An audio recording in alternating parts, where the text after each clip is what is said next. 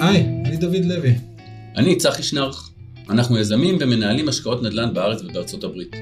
בשנים האחרונות ליווינו מאות משפחות, וראינו את הפער בין משפחות שנמצאות בהישרדות כלכלית, לבין משפחות שנמצאות בהתפתחות כלכלית. הופתענו לגלות שההבדל ביניהם הוא בכלל לא גובה השכר שלהם. את הפודקאסט הזה אנחנו מקליטים בשיתוף רדיו BGU, בכדי לעזור לאנשים בצעדיהם הראשונים במעבר הקשה הזה, מהישרדות כלכלית להתפתחות וצמיחה כלכלית. כמיטב המסורת, ולידע נוסף בתחום, ניתן להתחבר גם לקבוצת הפייסבוק שלנו עם השם הזהה, בעלי שליטה.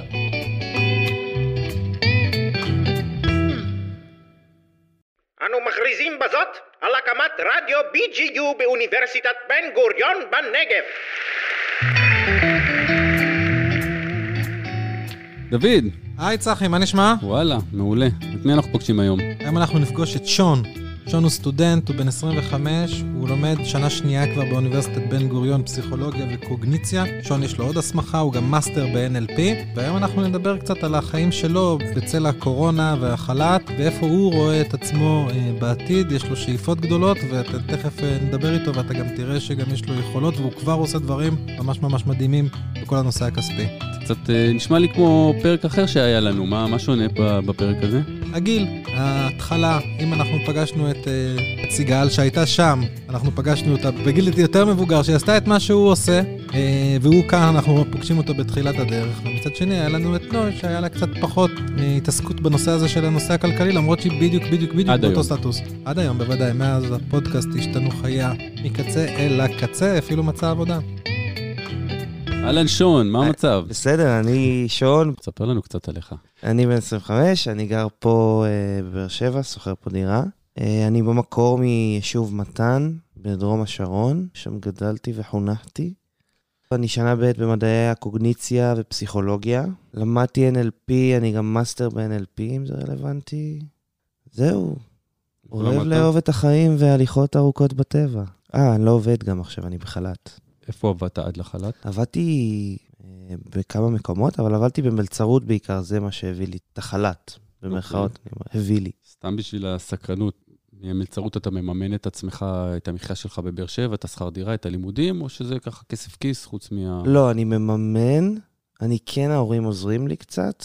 עם השכר דירה, בטח עכשיו, אבל uh, בעיקרון כן, אני מממן הכל.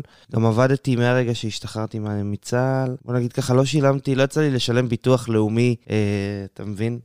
אשכרה להיכנס ולשלם, כי מרוב שעבדתי כל הזמן. רצף, אוקיי. רצף עבודה. כן, בדיוק אתמול דיברתי על זה עם חבר, שהוא אמר שהוא משלם לביטוח לאומי כל היום.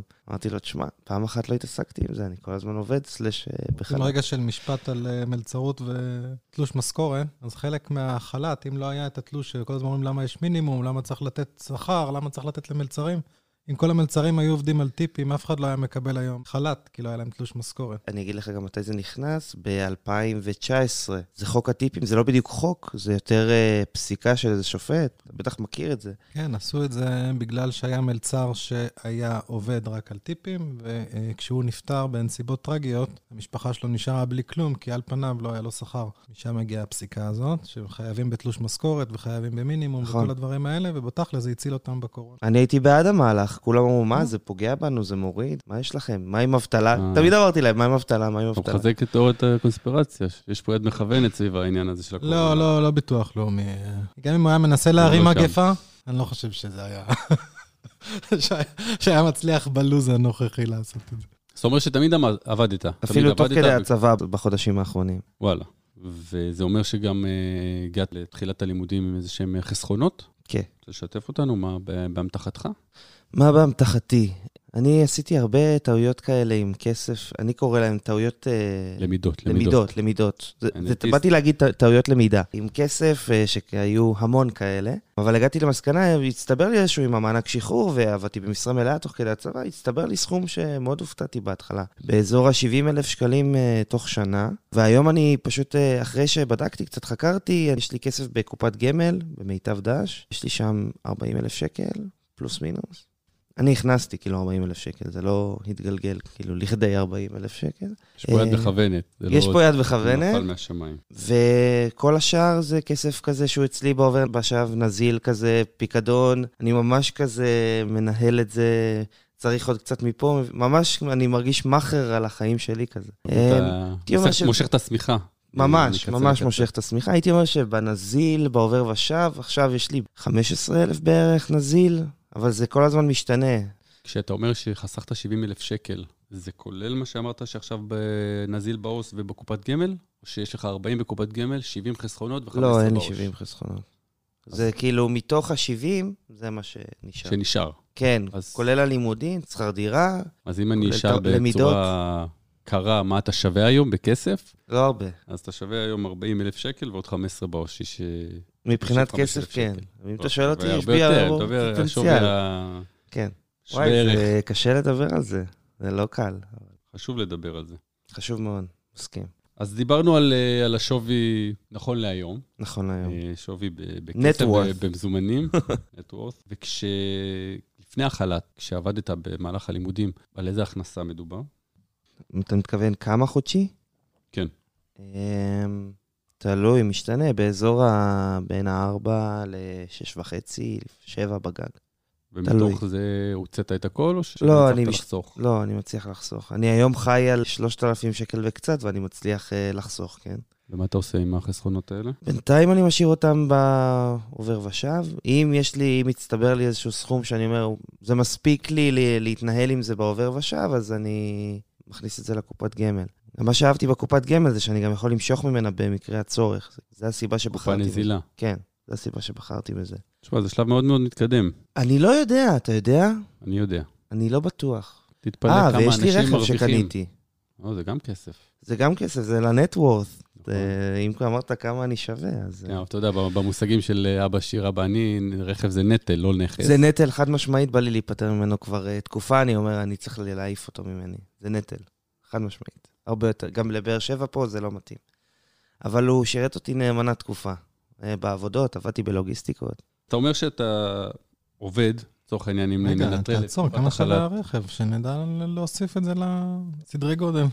הרכב אה, אני יודע שלא בזמנו... בדקת ביד שתיים לפני שהגעת, אבל לא, אני בסדר לא- גודל. היום כמה, אני לא יודע כמה הוא שווה, אני מתנצל. פחות או יותר. פחות או יותר, אני קניתי אותו ב-30 לפני שלוש שנים, שנתיים. אז do your math, אני יודע, בטח היום הוא שווה ככה 20. אחראי על המכוניות אצלנו, אני לא- 15, אני לא 20. מבין בזה, 15-20. שם 15, לצורך העניין. משמעותי, זה עוד 30 אחוז בנטוורט. רצת פה, עשית פה קפיצה אדירה. כן. תראה איך התקדמנו מתחילת השיחה. הגדלנו ב-30 אחוז את ה... אז אתה אומר שאתה מרוויח, לצורך העניין, אם ננטרל את החל"ת, כ-6,000 שקל בחודש בממוצע, וחוסך בערך 3,000 שקל, זה מה שאמרת, או שככה פרגנתי יותר מדי? אמ, לא, כשהייתי מרוויח 6,000 שקל, אז גם לא הייתי חוסך 3,000 שקל, הייתי חוסך אולי 1,500-2,000. בשוטף אתה חוסך 1,500-2,000, שזה הרבה, זה... זה נחמד. בין 20 ל-30 אחוז ממה שאתה מכניס. כן, זה נחמד מאוד. תרגול אה, לא, לא רע בכלל. ולא רק שאתה חוסך את זה, אתה גם מפקיד את זה מדי פעם לקופה. כן, ונגיד, לא משכתי מהקופה עד היום. אני משתדל אה, שזה ירוץ לשנים. התחלתי להגיד שזה, שזה נחמד, זאת אומרת, זה לא ברור מאליו שאנשים חוסכים, לא ברור מאליו שאנשים חוסכים ומפקידים את זה בקופה ולא בעו"ש, ומתעסקים בכלל בעולם הזה של, של לשים כסף בצד כדי שבעתיד הוא יגדל. אה, אנחנו יודעים, כנראה שאתה גם יודע את כל העולם, אה, את כל העניין של ריבית דריבית, ו- ו- ומה ההבדל בין כסף בקופה שמניבה תשואה לבין כסף בעו"ש, אה, שזה נשמע קצת כסף, אבל משנה לשנה הסכומים האלה גדלים בצורה יותר משמעותית. אז זה מרשים. זאת אומרת, להתעסק בשלב הזה, בגיל הזה, בלתרגל את שרירי החיסכון ו- ולחשוב קדימה ולבוא לפה, זה לא, לא מובן מאליו. אחלה, תודה. אני מרגיש שזה טיפה בים, איפשהו, מצבי. אתה, אתה היום עושה, אה, אה, הסכומים שאתה עוסק בהם מרגישים לך קטנים, אבל הטכניקה והשיטה או המשמעת שאתה מטיל על עצמך, א', היא יותר קטנה לדעתי, יותר קשה בסכומים קטנים. זאת אומרת, זה הרבה יותר מרשים אותי אם מישהו היה, ממישהו שהיה מרוויח המון המון כסף ומצליח לחסוך, ומישהו שלא מצליח, כאילו כרגע לא מרוויח הרבה כסף ועדיין מתוך זה מצליח לחסוך, זה מדהים לכשעצמו. אבל הטכניקה הזאת, היא, היא החלק המדהים בזה, זאת אומרת, אתה בסכומים אולי קטנים, אבל השרירים גדולים. ה mindset, כמו שאמרתם. אני מאוד מאמין בזה שזה מושפע מ mindset. התנהלו כל החיים, ובאמת בדקתי הרבה אפיקים, ויש לי חברים עם דירות, גם זה הסביבה שלי קצת. יש לי חברים שהיו אנשי קבע בצבא, שאתה אומר, אתה מסתכל עליהם ואתה אומר, יואו, בגילי, כאילו בן אדם עכשיו שהוא בסיירת מטכ"ל, גם באתי מיישוב כזה, רמות השבים, אתה בטח מכיר, הוא מרוויח 13, 15, 20 אלף שקל בחודש. אה, אז אתה אומר, בואנה, אני חייב כאילו to catch up. עזבו את זה שברור שיש עוד מלא חבר'ה שלא עושים את זה, אבל זה הסביבה. אז אתה... זה גם חלק מזה, נראה לי. אז אה, מה אתה עושה פה למעשה? מה, מה אתה צריך אותנו? אני באתי לדבר על מצבי, ואני לא מרוצה בכלל, בגדול. אז מה, מה, מה כן היית רוצה שיקרה? שאלה מעולה. אני לא מבין מספיק באפיקי השקעה. הייתי רוצה להבין בזה יותר. אפיקי השקעה כמו, נגיד, אה, כל הביטקוין והמטבעות האלה, לא יודע אם אתם מבינים בזה, מה הקשר שלכם לזה. מאוד מאוד מעניין אותי. גם, אה. אני מחפש גם עכשיו, אני בחל"ת, ואני כאילו לקחתי על עצמי שנה, שאני, ואני לא מבסוט מזה, כאילו, מהאנדוי. מצד שני, אני מציב את עצמי בעשייה. יש לי המון המון פרויקטים, וזה מה שזה מאפשר לי. לשחק על זה שאני לא עובד, אבל מצד שני, אני אעשה עשייה שהיא אה, יכולה גם להניב רווחים באיזשהו שלב. אבל אה, אני לא מבסוט מהמצב, וכן בא לי למצוא דברים כבר עכשיו. אני רוצה לעצור פה, ובשבילך, בשבילך וכל מי ששומע, אה, זה אולי נקודה טובה לעצור ולתת את ההבדל בין השקעה לבין ספקולציה. אוקיי. כי אמרת, היית רוצה לדעת על אפיקי השקעה כמו ביטקוין. ואני רוצה ככה רק לשים פה איזושהי נקודה. השקעה זה משהו שאתה משקיע בו כסף ומניב לך פירות, אוקיי? נכון. זה יכול להיות באופן שוטף, חודשי, שנתי, רבעוני, או חד פעמי, אבל אתה משקיע בו מתוך כוונה לקבל פירות. לעומת זאת, ספקולציה זה משהו שאתה משקיע, ואתה אומר, מה שיבוא, יבוא. יבוא, יהיה יותר, יהיה פחות. קצת כמו הימורים. אתה, אתה משקיע היום, או שתקבל יותר או שתקבל פחות. אתה נכנס נכון. להגרלה. להבנתי, מטבעות, זה לא משנה אם זה מטבעות פיאט, הרגילים, המטבעות אה, שאנחנו משתמשים בהם, או ביטקוין, שזה מטבע דיגיטלי, זה סוג של ספקולציה. זאת אומרת, אתה לא משקיע כדי לקבל ממנו פירות, אתה מהמר. אתה אומר, אני שם בביטקוין או, ב, או בדולר, מתוך ציפייה, שהיא לגמרי ציפייה שלך, שזה יעלה. באותה מידה זה יכול גם לרדת. אז זה ההבדל, אני לא יודע אם אתה מבחין בניואנסים בין השקעה לבין ספקולציה. זה דווקא מעניין מה שאמרת, כי עולה לי, לי עלה שבכל דבר יש איזושהי מידה מסוימת של אי-ודאות. אה, נכון. אתה לא באמת יודע. נכון. אני אנסה לעזור. יש הבדל, אז אני אכניס פה עוד הבדל, שאני גם אוהב להבהיר אותו, אז זו הזדמנות טובה לשים גם אותו. ההבדל בין לקחת סיכון לבין לסכן את הכסף, אוקיי. אוקיי? בכל השקעה יש סיכון. יש סיכון שאתה לא תרוויח כמה שציפית. יש סיכון אפילו להפסיד קצת. יש סיכ... אתה לוקח פה איזשהו סיכון שאתה מוכן לקחת בכל השקעה. יש השקעות יותר מסוכנות ופחות מסוכנות, יש בהן סיכון. לסכן את הכסף זה להשקיע אותו במקום, או לשים אותו באיזושהי ספקולציה שאתה יכול לאבד אותו, או לאבד את רובו, אוקיי? ואם אתה משקיע במניה בודדת של איזושהי חברה, אתה קצת מסכן, אתה, אתה נכנס פה לאיזושהי הגרלה, שאו שתקבל נכון. הרבה כסף או שלא תקבל כלום, זה יכול להימחק, וזה קורה הרבה שמניות נמחקות. אבל אם אתה קונה סל מטבעות, אוקיי? שחלקם יעלו יותר, חלקם פחות, אז אנחנו כבר מדברים פה על השקעה. זאת אומרת, אין פה איזה הימור אמיתי, כי מה הסיכוי שהכל ירד והכל יימחק? אתה לא מסכן את הכסף, אתה לוקח פה סיכון. אוקיי, ההשקעה, יש, יש בה סיכון, אבל אתה לא מסכן את הכסף. אוקיי. תצליח להבין את כן, כן. הניואנסים? זה כן, באמת כן. ניואנסים. מעניין. נראה לי מספיק. בסדר, אני אומר, לעשות את ההשקעות שלך שהן יהיו אה, עם איזשהו ערך, לא, לא בדיוק מילה ערך, עם איזשהו אה, ביטחון, איזשהו גידור, שיהיה לך פיזור ויכולת לדעת שמה שאתה תעשה, אתה תקבל אותו בחזרה, תקבל את הרווח שלך, עד כמה שניתן, שוב, בעולם של ההשקעות, אין שום גרנטי בשום, בשום אה, קונסטלציה. מה שרציתי להגיד, אני לא יודע אם זה בדיוק מה שהתכוונת, אני אומר, אם אנחנו נשווה את זה מניה או לדירה, אז ה- לדעתי ההשקעה תהיה יותר באפיק של השכירות או של הדיבידנדים של המניה, בעוד שהספקולציה תהיה על המחיר של המניה או של הדירה לצורך העניין. כן, השאלה אם זה היה ברור. כן, אני הבנתי. לי זה ברור כמובן. כן, כן, כן, ממש היה ברור. בסדר גמור. שגם הבינו, מי שמאזין לנו לה- להתחבר. בסדר גמור. אז, אז אתה אומר שאתה רוצה לדעת יותר על, אה, על אפיקי השקעה. כן, עכשיו, לדעת יותר על אפיקי השקעה, אתה יודע, זה עולם עצום. אה, אני רחוק מלדעת הכל, ו- ולומד כל הזמן. אבל זה דרך, זה דרך להשיג משהו, אפיקי השקעה. אותי כן. מעניין מה המטרה, לא הדרך. מה המטרה? שהמטרה היא קודם כל להצליח לשים איזשהו סכום כסף. ברגע שכסף אצלי בעובר ושב, לרוב הוא בא לידי שימוש. אז קודם כל להרחיק אותו. ממה... ברגע שיש סכום שנראה לי שאני יכול לשים בצד, קודם כל לנתק למה? אותו. תהנה ממנו. אה, אני יכול ליהנות מ... אני, קודם כל, אני חייב להגיד שאני, גם עם איך שאני חי עכשיו, עם 3,000 שקל בחודש, שזה מלמד אותי הרבה על החיים, אני מאוד נהנה ממש. אני לא מרגיש שאני חוסך מעצמי כלום. אני לא יודע איך זה קורה. בוא אבל... נדבר אה, בילד החמישי. אה, זהו, אין לי ילדים. אני מסתכל קצת קדימה. מסתכל על החיים, אני לא יודע מה יקרה, אני לא יודע מה יהיה. עכשיו טוב לי ואני גם יכול לחיות מקצת. יש לי כסף בצד, רוצה קודם לנתק אותו. לשים אותו ל... למה לעשות את זה? הסתכלות על העתיד. אה, שמה יהיה בעתיד? אין לדעת מה יהיה בעתיד. מה היית רוצה שיהיה בעתיד? אה, קודם כל, הדבר הראשון שקופץ לי זה חס וחלילה לא עלינו, מחלה בריאותית. יכול להיות, פתאום אתה צריך כסף, קרוב, קרוב משפחה, אני, לא יודע. אני עוצר אותך, שאלתי מה אתה רוצה שיהיה בעתיד. כן, אני יודע.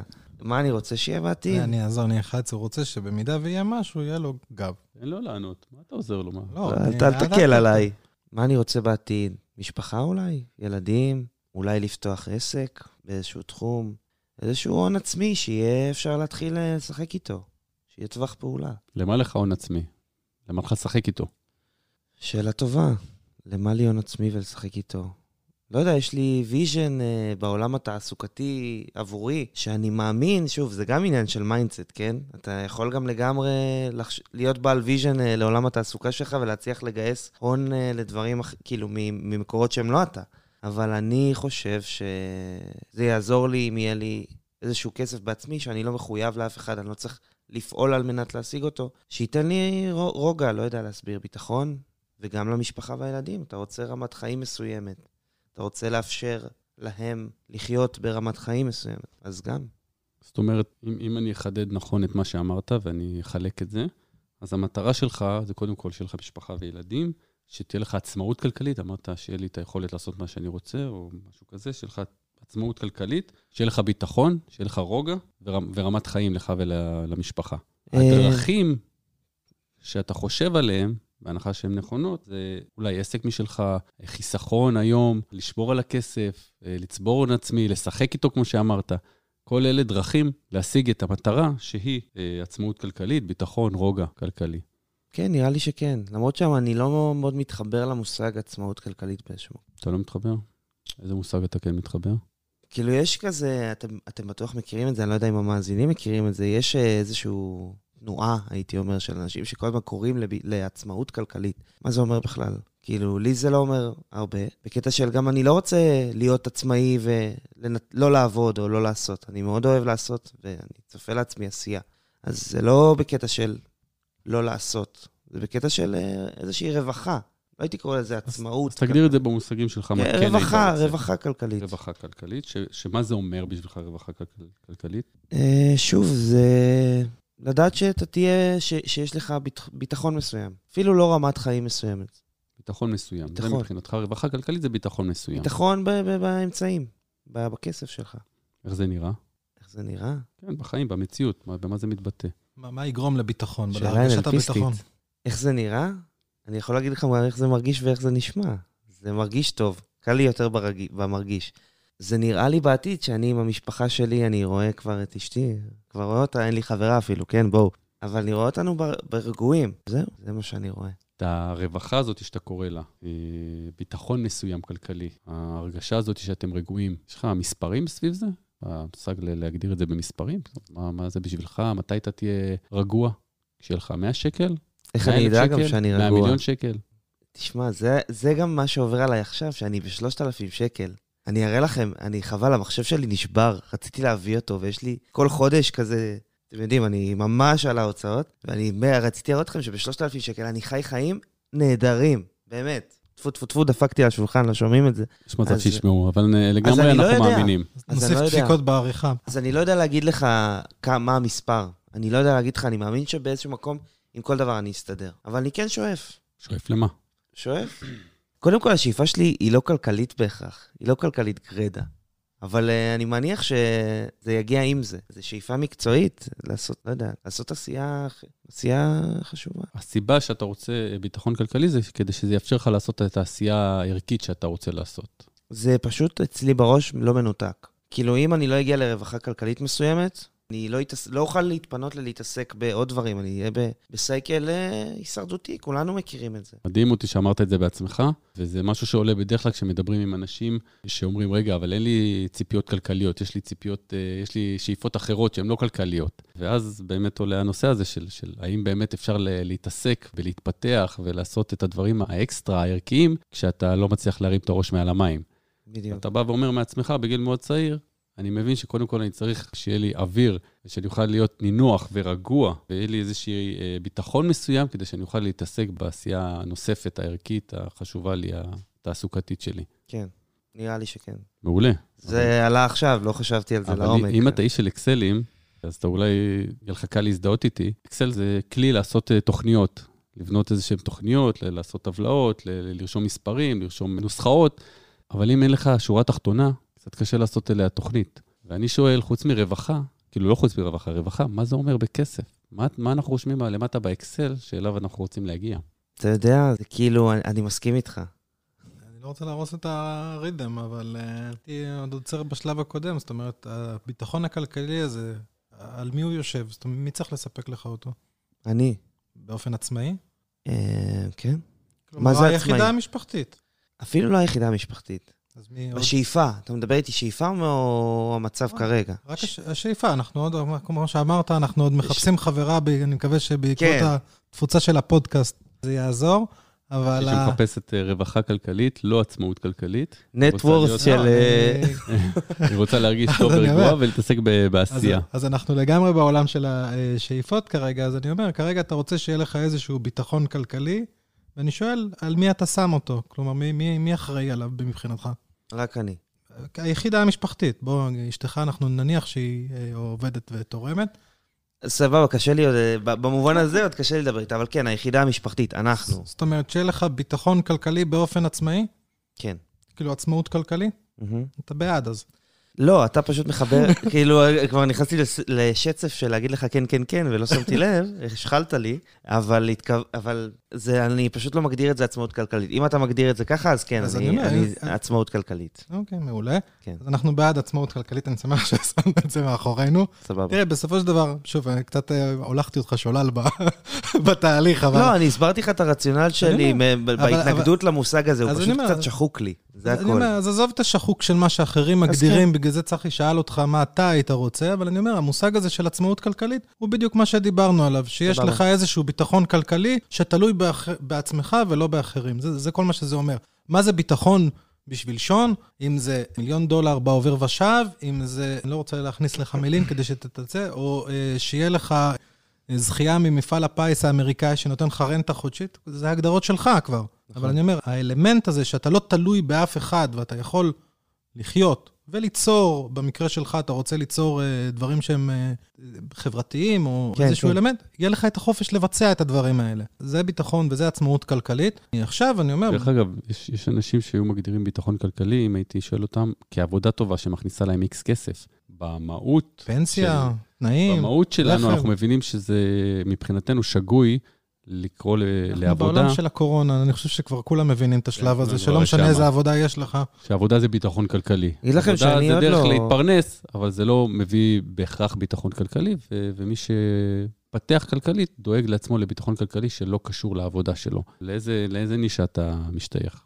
וואי, אה, ברגע זה, יותר קרוב לנישה שלכם, הר- כאילו, הרבה יותר קרוב לזה. אבל... אה, רואים, אתה חוסך. כן, כן, אני הרבה יותר קרוב לזה, אבל יש בי את הצד גם שאומר, מה, תמצא אחרי התואר אה, עבודה, לך תלמד איזושהי שלא חברת יהיה אי הייטק. הבנות, אף אחד לא אמר שמשהו פגום בחברת הייטק. כן, אה, אנחנו ברור, כן, זה אחלה אנחנו משכורות. אוהבים הייטק, זה בסדר גמור, אני אומר, אבל זה יותר ה mindset והלייפסטייל, הייתי אומר. כאילו, או ה vision.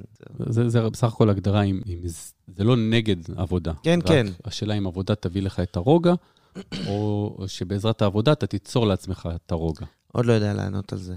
אני יכול להיות מאוד שכן, יכול להיות מאוד שלא. באמת, אני שואל את השאלה הזאת בימים אלו ממש. אז במושגים שלנו, ביטחון כלכלי, רווחה, איזשהו רוגע כלכלי, אמורה להיות כשיש לך איזושהי הכנסה או איזשהו הון שכבר לא תלוי בעבודה שלך. כי זה משהו פלואידי, עבודה. היום יש, מחר אין, חל"ת, לא חל"ת, קורונה, פנסיה, חוסר חשק. ביטחון כלכלי אומר שיש לך את האפשרות בכל שלב לבוא ולהגיד, רגע, אני עוצר שנייה, ואני עדיין מרוויח איזשהו, שיש לי הכנסה, אני יכול לשמור את הראש מעל המים, אני יכול ל- להתקיים בכבוד, גם כשאני לא עובד. זאת אומרת, אני לא תלוי בעבודה שלי, אני עצמאי. אני, אני עוד אדגיש, הכוונה בביטחון כלכלי היא לא עושר. בהנחה שאתה עושה את זה לאורך שנים, הכוונה היא שזה גם יגיע לשם, אבל זה לא הנקודה הזאת. זאת אומרת, אתה לא... עושר בעין, כן? כן, כן. המטרה היא שיהיה עושר באלף, אבל אני אומר, זה לא עושר, זה לא שצריך, אלא שיש לך את היציבות, יש לך, כמו שאתה אומר, ביטחון. שאתה יכול להחליף עבודה, שזה לא מנער אותך אם יש איזושהי תקרית, גם אם זה בריאותית, היא לא הופכת לך את העולם. זה, זאת הכוונה שיש לך, שיש לך ביטחון ויש לך עצמאות שזה תלוי בך. זאת אומרת, לא צריך לקחת את זה לשלב של, טוב, עכשיו אני צריך להיות וורן באפט, או לעבור, ל- להתלבש עם חלוק, וזה הולך מה... תעזור לי פה. זה חלוק? מאיפה הבאת את החלוק? אה, צריך להתלבש כמו מישהו אחר. אה, זה- כמו זה- זה- בסיינפלד, עם ה... שאם סליחה. אני בשלישיות, אז אני צריך ללכת עם חלוק ושפם. אז כן, אז אתה לא צריך לשנות את המהות שלך אה, כדי לדאוג לעתיד כלכלי. כן.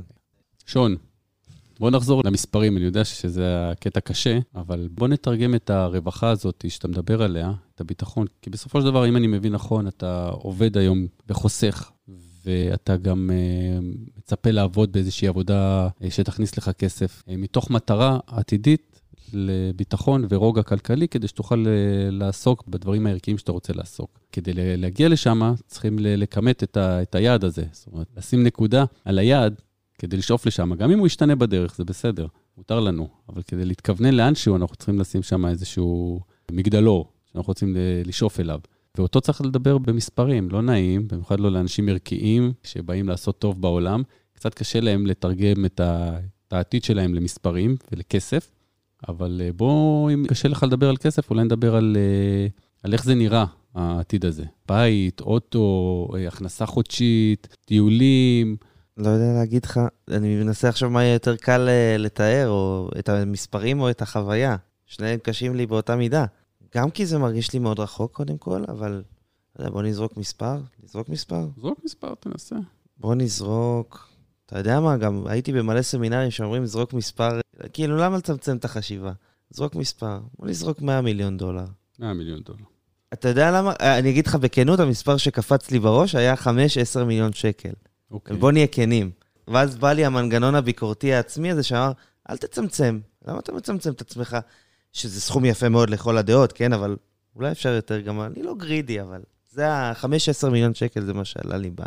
אז קודם כל, לגבי טובה. ה-100 מיליון דולר, אני לגמרי חושב שזה doable, שאל תצמצם את עצמך. אני לא יודע להביא אותך לשם, ואפילו לתת לך טיפ איך להתחיל אה, לשם, כי אחרת הייתי שם. זה פודקאסט. אחר, זה זה פודקאסט אחר. פודקאסט, אה, תקרא לנו. יפה שאמרת. אבל שזה דואבול, והרגשתי ממך שאתה באמת מאמין בזה, כי אני לא יודע. אם אני מאמין בזה. אני מאמין בזה שזה doable. גם מי שיש לו 100 מיליון דולר, חלקם הגדול, אנחנו יודעים סטטיסטית, התחילו בדיוק מאיפה שאני ואתה מתחילים, או התחלנו, והם ידעו איך לעשות את זה. נכון. אני לא יודע לעשות את זה. אשמח לדעת, אם אתה מוצא את הפודקאסט הזה, תקרא אני לי. גם עוד לא יודע, אני אקרא לך, אקרא לכם, תצטרפו. אבל יותר קל לי לדבר איתך על, על הנקודת ביניים. נקרא אוקיי. לזה נקודת ביניים של ה-5 מיליון. יאללה, לקחת את התחתון, אבל בסדר. הוא לא אמרת קבועי זמן, יכול להיות שזה, אתה יודע, שבוע הבא. אנחנו רק מתקדמים. כן, אז מבחינת, מבחינתך, ביטחון כלכלי, רוגע, זה שיש לך חמש, שווי של 5 מיליון שקל. רק אז תהיה רגוע. כן, לצורך העניין. אוקיי. אני אמרתי לך, אני קצת מרגיש ש... לצורך העניין. לצורך העניין, צריך לנקוב מספר. כן, ב- בדיוק, לצורך העניין. אוקיי. זאת אומרת, אומר, יכול להיות שגם ב-500,000 שקל אתה תהיה רגוע, אבל אתה לא יודע עדיין. נכון, ויכול להיות שגם חמש לא יספיק, אני... אה, זה לזרוק מספר ב vision, בחלום, אני לא יודע. אבל כן, לצורך העניין, כן, חמש מיליון. 5 מיליון נראה לך עכשיו, במספרים היום, בנתונים הכלכליים כן. היום, ש-5 מיליון ישרה לך רוגע ויאפשר לך לעשות את ה... נכון, מה שאתה צריך לעשות. מת- מתי זה יקרה? לא יודע. התכוונתי מתי היית רוצה שזה יקרה. זאת אומרת, כן. כשאתה מדבר על 5 מיליון, אני מניח לא בגיל 26. נכון. אם זה היה קורה בגיל 35, הייתי שמח. אם זה היה קורה עד 45, הייתי חי עם זה בכיף גם. 35 זה כאילו טלאק. 40, זה טלק. טלאק, טלאק, טלאק. זה הסלנג שלי. לפעמים הוא לא מתאים לרדיו, לפעמים הוא כן. זאת אומרת ש-5 מיליון, נגיד באמצע ניקח גיל 40, כן, זה יעד מבחינתך שאתה היית רוצה להגיע אליו. זאת אה, זה יגדיר אותך כרגוע כלכלית, כן. שיהיה לך ביטחון אה, כלכלי. כן. יעד מעניין. קודם כל, למרות ההנמכה המשמעותית, הוא עדיין לא obvious. זאת זאת אומרת, רוב האנשים שתשאל אותם בגיל 25, יהיה להם קשה לחשוב עליהם עם אה, בעלי הון של 5 מיליון שקל בגיל 40. תהיה בטוח שאני לוקח את מה שדיברנו עכשיו הביתה ואני עושה לזה חתיכת חשיבה רצינית, כי אני לא יודע אם זה באמת הזה, אבל... אז בשאיפה, כש- כשיהיה לך את המספר היותר מגובש, גם תוכל אה, להשתמש ב- באותם כלים כדי ל- כן. לפרק אותו. נראה לי שקצת הנמכתם מדי. אה, אנחנו, זה אור רחוק מדי. היעד, אני הייתי קצת מאתגר את זה טיפה יותר, לא? אם, לא אנחנו. מדברים עכשיו אוף דה רקורד, זה לא משנה. העיקר שנוכל לה- להלביש על זה איזושהי תבנית, אוקיי. שהתבנית הזאת תהיה נכונה בכל מספר. אם אנחנו מכוונים לאיזשהו יעד, שהוא יעד אה, גם אה, הרבה מאוד שנים, שבאמת קשה לתאר אפילו את הסדרי גודל האלה, כלומר, היום אתה בן 25, עוד 15 שנה, אנחנו מדברים פה על איזה סדר גודל של 70 אחוז מהחיים, אל, אל תהרגו אותי פה באחוזים. אז אולי שווה לפרוט את זה לאיזשהו שלבי ביניים, שהם שלבים קצת יותר נראים, או קצת יותר doable, ולייצר איזה שהן משימות, שהן משימות שאתה יודע שהן אפשרויות, אפשריות. כלומר, אם אנחנו מדברים על 15 שנה מהיום, 5 מיליון שקל, אם אנחנו ככה קצת מהמותן, אבל זה נראה לי גם בפרופורציות די הגיוני, עוד חמישה, ש- חמש שנים מהיום נהיה עם מיליון שקל אחד, אנחנו די נהיה בדרך הנכונה. עכשיו, יש לפניך, עוד, תקן אותי אם אני צועה, פסיכולוגיה זה תשע שנים כל התהליך? לא, לא, אני לא תואר שני, יש לי השנה ושנה הבאה, זהו. אה, אוקיי. אתה, אתה חוזר לשוק העבודה די מהר, זאת אומרת, אני בראש שלי דמיינתי יותר רחוק את כל הסיטואציה. בהתאם גם ההכנסות, מה שהוא אמר לך, למעשה שהוא לא יהיה פסיכולוג קליני. הוא לומד, יהיה לו תואר בפסיכולוגיה, אבל הוא לא יהיה פסיכולוג עליך, אה. קליני, זאת אומרת, בהתאם גם צריך להתאים את המשרה.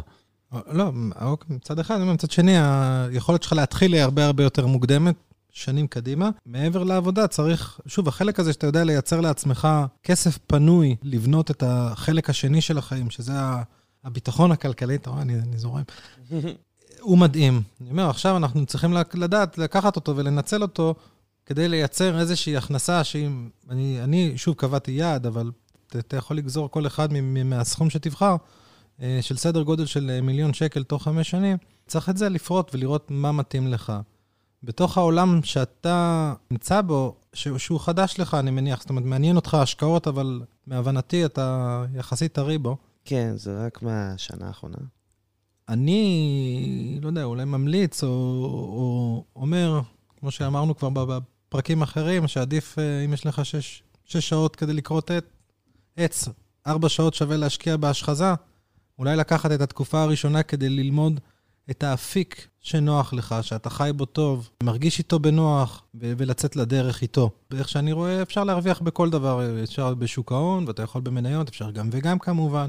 אפשר בנדל"ן, אפשר ב, אה, בעסקים, ואתה צריך לבחור איזשהו אלמנט שיהיה לך, שאתה תרגיש בו נוח, שאתה שוחה בו, אולי שיש לך מישהו שיכול להדריך אותך בתהליך הזה, ואולי הייתי מנצל את השנה הזאת, שהיא גם ככה שנה מבחינת עבודה לפחות, מבחינת לימודים אתה פנוי, תקן אותי אם אני טועה, לומדים בזום, לא? כן, אבל פנוי זה understatement, אתה יודע, זה... פשוט לקחתי על עצמי המון דברים, אבל כן, יחסית אתה- אני עוד יכול, אני תמיד אומר- אני יכול. את, שוב, אני אומר את זה בענווה, אתה, כמו שאתה יודע לעשות את זה עם הכסף שלך, אתה גם יכול או להתאמן ולכוון את עצמך, אני, אני כבר בטוח, כבר הבנתי, לעשות את זה עם הזמן שלך.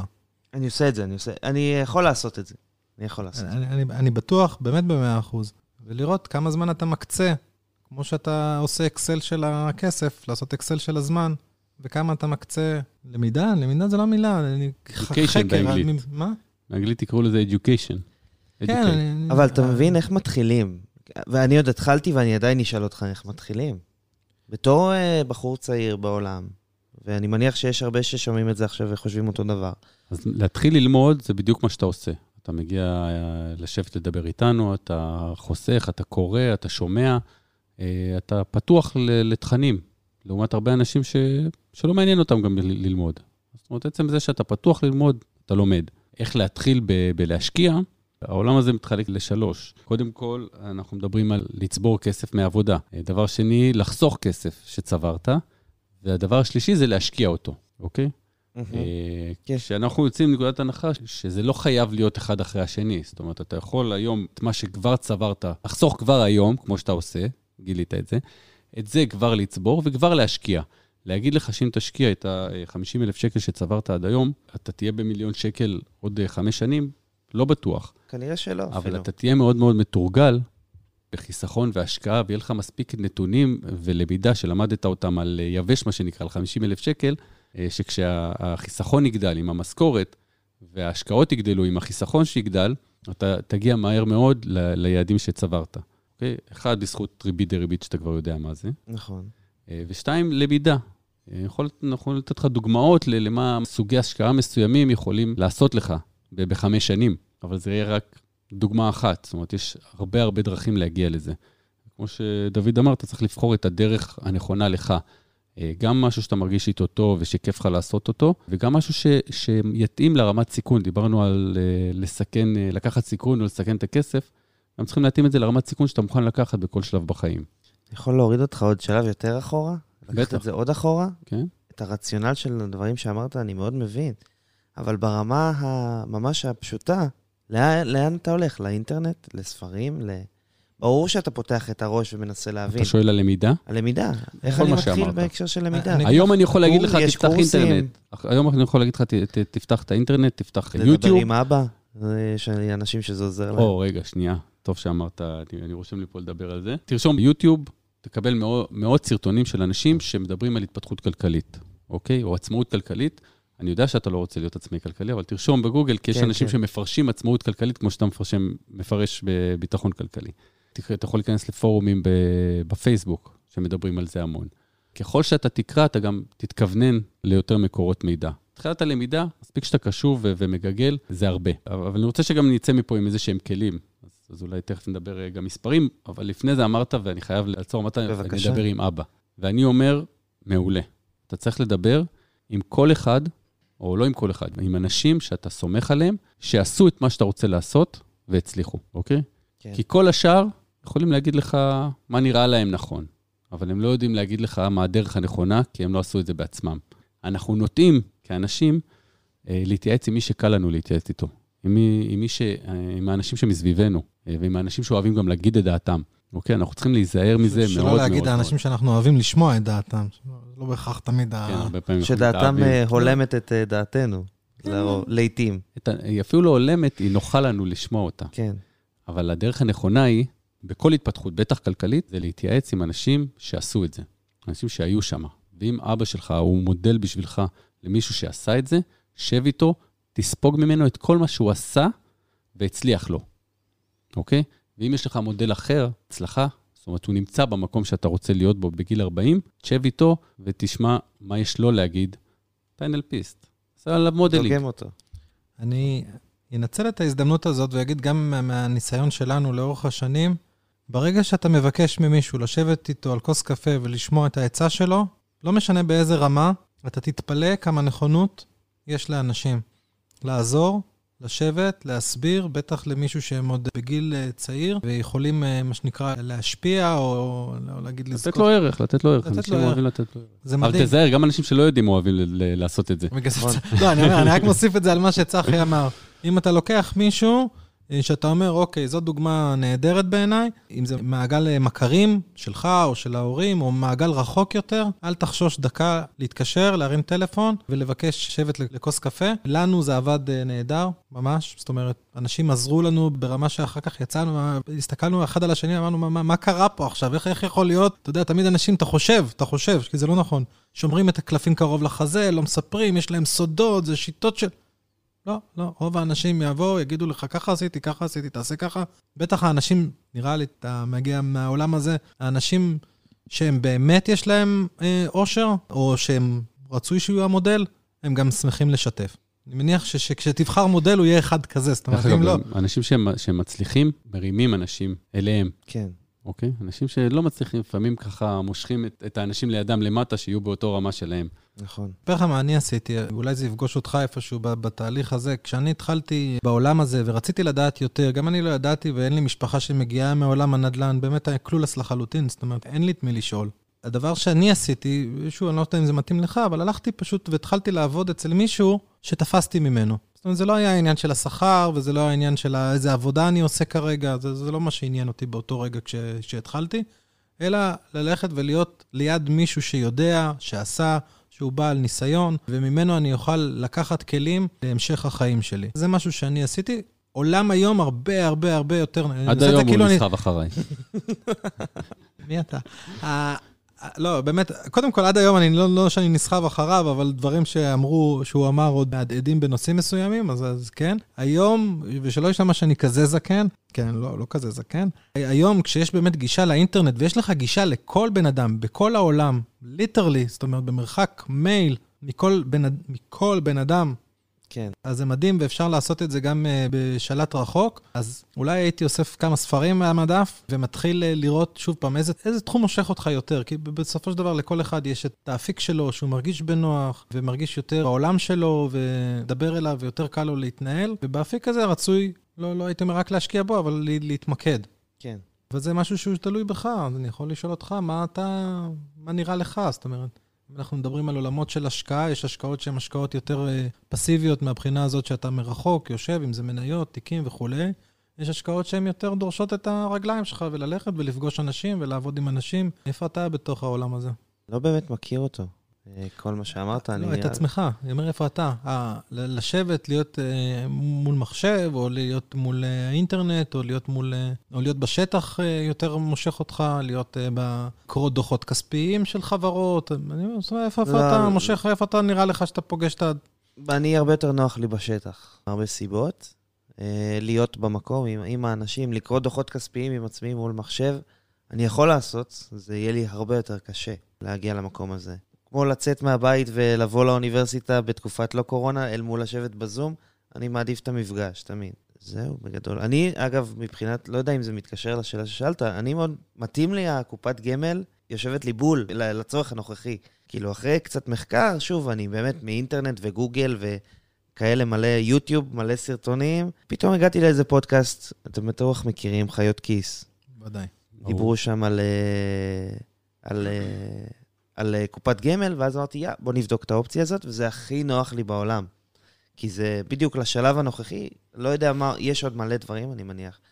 אבל זה שאני יכול להכניס סכום כסף מסוים, לבחור את האפיקי השקעה גם בתוך הקופה, ושזה נזיל, מאוד מתאים לי, כרגע, עד שאני אתאפס. בגלל שככה אתה בא מעולם ה mindset, וקל לנו להתחבר לזה, אז ככה רוב השיחה הייתה על התודעה ועל ה mindset של, של איך להתפתח ולגדול ולקבוע מטרות, אבל בא לי שגם נדבר באיזשהו, באיזשהו כלי, משהו, משהו תכלס. אמנם אין לנו פה אקסלים ולא לא עשינו חישובים מראש, אבל ננסה לדבר ככה בגדול. נתחיל במה שאתה כבר עושה. היום אתה חוסך בין, אה, אמרת, סביב היום- 1,500 שקל בממוצע. היום אני כבר, זה, שוב, אני אתקן אותך, כי בחל"ת אני לא חוסך. אני על אה, קו האפס. כי ירדה לך הכנסה. כן, כי אני בחור צעיר שמקבל אחוזים מסוימים מתוך ה... אוקיי. היום נקרא לזה היום, במציאות של היום, לאו דווקא ביום כן. כן. קלנדרית, אבל במהות שלך אתה חוסך, אה, אתה מרוויח סדר גודל של, אה, אמרת בין 4 ל-6, וחוסך סדר גודל של 500, 1,500 שקל בחודש, כן. שאמרת בממוצע, וזה מעולה. זה מעולה וזו התחלה מדהימה. גם באחוזים, זה אחוזים גבוהים מהשכר שלך, ואתה מתרגל אה, לחיות בפחות ממה שאתה מכניס. זה שלב ראשון מאוד חשוב. אני הייתי מציע לך לאתגר אותו יותר. לא לחכות, עזוב עכשיו בקורונה, אפילו שגם עכשיו בקורונה הייתי חושב איך כן ולא, אני למה עושה את לא, זה, אני עושה את זה גם בקורונה. אבל הייתי uh, מאתגר ואומר, איך אני עושה הכנסה קבועה. למרות שההכנסה שלך לא, סליחה, חיסכון קבוע. למרות שההכנסה שלך לא קבועה, כן ל- ל- להפקיד איזשהו כסף חודשי קבוע באופן שוטף, כל חודש לחיסכון. אוקיי? ואם אתה יודע שזה בממוצע 1,500, תפקיד מראש 1,500, תסתדר עם זה. גם אם הרווחת חודש אחד פחות, תדאג מראש שיהיה לך כן. קצת יותר ספיירים. אוקיי? אבל שאתה תדע קטן שאוטומטית... עליך, אני קלטתי, הוא... איך? אני קטן עליו, אני... לא, לא, אני ממש הבנתי, הפנמתי גם. חושב על זה אה. שאם אתה מפקיד, אתה מחייב את עצמך, אני אוהב את זה, כאילו, אתה אז אתה מחייב את עצמך. שם את זה ואתה צריך להתמודד. ואתה תתפלא כמה הכסף הקטן הזה, הוא גדל באופן משמעותי כשאתה משקיע אותו כל חודש, וכל חודש הכסף צובר. ריבית דריבית, דיברנו על זה, אמרת שאתה מכיר את המושג, לא, לא נלאה, אבל, אבל הכסף הזה גדל מחודש לחודש יותר ממה ש- שהתשואה שהוא, שהוא מקבל, יותר מהריבית שהוא מקבל בקרן, בקופה, וזה יוצר סכומים גדולים. כשהשאיפה שלך, אם אנחנו מדברים על חמש שנים להגיע למיליון שקל, השאיפה שלך היא לחסוך, היום אתה, אתה גם חוסך וגם משקיע. זאת אומרת, אתה חוסך את הכסף ומשקיע אותו בקופת גמל. קופת גמל זה אחלה חיסכון סולידי. אבל אם המטרה שלך היא לעשות קפיצות משמעותיות בשווי, אוקיי. okay. אז אתה צריך אולי לחשוב על אה, אפיקים שהם מכניסים בתוכם יותר סיכון עם יותר סיכוי. דוגמה? אני, אני נזהר פה מלתת דוגמאות... אה, תן לי דוגמה, וגם למאזינים, שנוכל לרוץ לחקור אותה. לא בקטע אז- של ניקח את הטיפ אז, הזה כטיפ. אז בעולם שאנחנו באים ממנו, נדל"ן נותן יותר. אה, אוקיי. לא כי הוא עולה יותר, אוקיי? יש ויכוח שלם שאם נדל"ן עולה יותר משוק ההון או פחות משוק ההון, אוקיי? כשאתה קונה איזשהו צבר מניות, כמו שקופת גמל עושה, או קונה בעצמך משקיע בכמה וכמה מניות, אז הסיכוי שה... שהערך שלה יעלה הוא גבוה. נדל"ן עולה לפעמים יותר, לפעמים פחות, אבל הוא גם נותן לך איזושהי הכנסה בשוטף, שאם אתה לא זקוק לה, יהיה נכון שתשקיע גם אותו, שתחסוך גם את זה, אוקיי? זה יגדיל את הריבית דריבית כן. כן. של הנדל"ן, אבל נדל"ן אתה לא חייב להשקיע את כל הכסף שלך. זאת אומרת, אם יש לך 150 אלף שקל בצד, אז אתה יכול לשים 150 אלף שקל בקופת גמל או בתיק מניות. אם יש לך 150 אלף שקל בצד, אתה יכול לקנות נדל"ן ב-600 אלף שקל. כי אתה יכול על נדל"ן לקבל מינוף לטווח ארוך בצורת משכנתה, שהמשכנתה, לפחות במספרים של היום, באזורים שאנחנו מכירים, התשלום החודשי שלך יהיה סביר להניח נמוך או, או לא יותר גבוה מהשכירות שתקבל, אוקיי? ואז תוכל לקחת את השכירות ולשלם איתה את המשכנתה.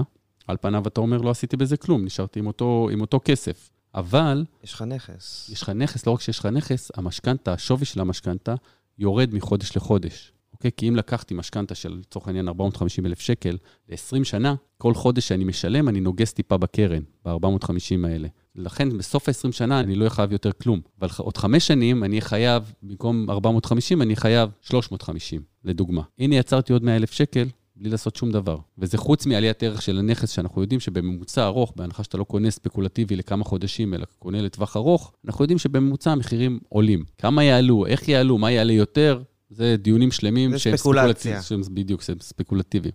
אבל אנחנו יודעים שבממוצע, לטווח ארוך, סטטיסטית, המחירים עולים. אז אתה נהנה פה גם מעליית ערך, מהמחיקה של ההלוואה, ולא רק זה, כשהערך עולה, נגיד ב-5% על 150 אלף שקל ששמת במניות, אז הרווחת 5% על 150 אלף שקל. כשהערך עולה על 150 אלף שקל ששמת בנדל"ן, זה אומר שה-5% האלה עולים מ-600, כולל ההלוואה, המשכנתה. בדיוק.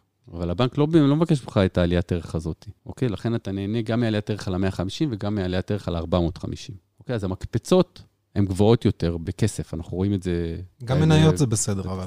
כן, כן. תשמע, סוף סוף מישהו זה- הסביר לי, אתה מבין? אני זה הרבה פעמים לגמרי שומע. בסדר, ו- העיקר לעשות, אוקיי? אבל באמת, עם, עם קופת גמל של 40-50 אלף שקל, יכול מאוד להיות שזה העולם היותר נכון לך כרגע.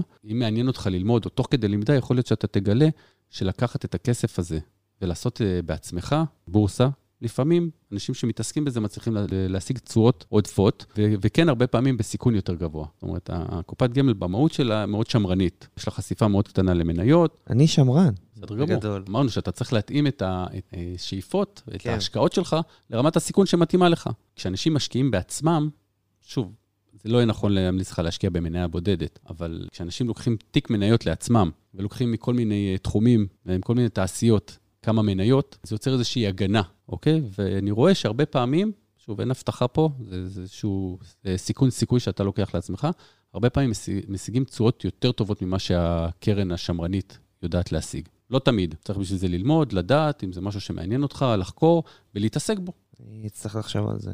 לא חייב. כן. אה, אבל, תודה. אבל דבר כזה שהוא, של להקפיד בחיסכון שוטף לאורך זמן, שהחיסכון הזה יגדל עם ההכנסה שלך. זאת אומרת, אתה מתחיל להרוויח יותר, תגדיל גם את ההכנסה. תתאמן, תקפיד להגדיל את ה... סליחה, כשההכנסה שלך. תגדל, תגדיל את החיסכון, אוקיי? ואנחנו יודעים שכשתסיים ללמוד, סביר להניח תרוויח משמעותית יותר, תגדיל גם את החיסכון. החיסכון הזה, תשקיע אותו מיד, שיעבוד בשבילך, ולא סתם יצטבר. אוקיי? הוא צריך לעבוד בשבילך, החיסכון הזה. וכשאתה משקיע אותו בקרן או בנדל"ן או במשהו שמניב תשואה שוטפת, אז לא רק שהוא עובד, גם הריבית שהוא מביא ממשיכה לעבוד בשבילך, אוקיי? וזה מה שיוצר את הריבית דריבית. כשתצבור מספיק הון, תעשה סטופ ותגיד, רגע, בוא נחשוב מחדש על אפיקי ההשקעה שאני רוצה עכשיו לעשות. יש לי מספיק כסף כדי לבחור בין אפיקים אחרים. כשתבחר את האפיק הזה שמתאים לך, יכול מאוד להיות שתעשה עוד קפיצה של חיסכון ושל השקעה ושל גדילה. המיליון שקל לחמש שנים למישהו שמקפיד לחסוך, מקפיד שהחיסכון יעבוד בשבילו, וכמובן צריך פה לדאוג להכנסה. כן, ברור. כן, אנחנו קודם כל אה, דואגים להכנסה, אבל אנחנו סומכים עליך שאתה עושה את זה גם אה, בלי הייעוץ שלנו. אני דואג לזה גם ככה. רק, דואג רק מזה תקפיד ל- ל-. להגדיל גם את החיסכון, המיליון קרוב ממה שנדמה לך. אני חושב שאנחנו צריכים לפתוח פה את פינת הרב, ומה אתה לוקח על עצמך? אתה לוקח על עצמך כמה אחוזים מההכנסה עוברים לשון העתידי, ודואגים לשון העתידי לביטחון שלו. תשמע, כל עוד אני רווק, אני יכול אה, להתחייב על ה-30 אחוז, נראה לי. ולמדתי מפה הרבה, אני ממש הולך לעשות את זה עכשיו, נראה לי אפילו עכשיו. לא, אני עכשיו פה, אני צריך לעשות עוד דברים, אבל אה, אני אעשה את זה, ופתאום הונגש לי הידע. אני מרגיש שזה לא בשם, לא רחוק, זה טיפה יותר קרוב. אה, תודה. יותר קרוב מללמוד פסיכולוגיה וקוגניציה, כן, הרבה יותר פשוט ויותר נגיש, ולוקח פחות כן, משלוש שנים. נכון. תודה רבה. 30 אחוז, 30 אחוז, זה מדהים, באמת מדהים. שאלתך. ועוד משהו שיחזק את מה שאתה כבר עושה היום, שאלת מאיפה מתחילים, אז אני אשתמש בקלישאה שאומרת שהמורה מגיע כשהתלמיד מוכן. קלישאה ששמעת אותה בטח בכאלו וכאלו כן. אירועים, ונשמע שאתה מוכן. לכן אני פה גם. אתה פה, והמורים ימשיכו להגיע ככל שאתה תתפתח ותהיה צמא לידע נוסף. תודה רבה, איזה כיף. תודה לך. היה ממש כיף. תודה רבה, איזה כיף לשמוע.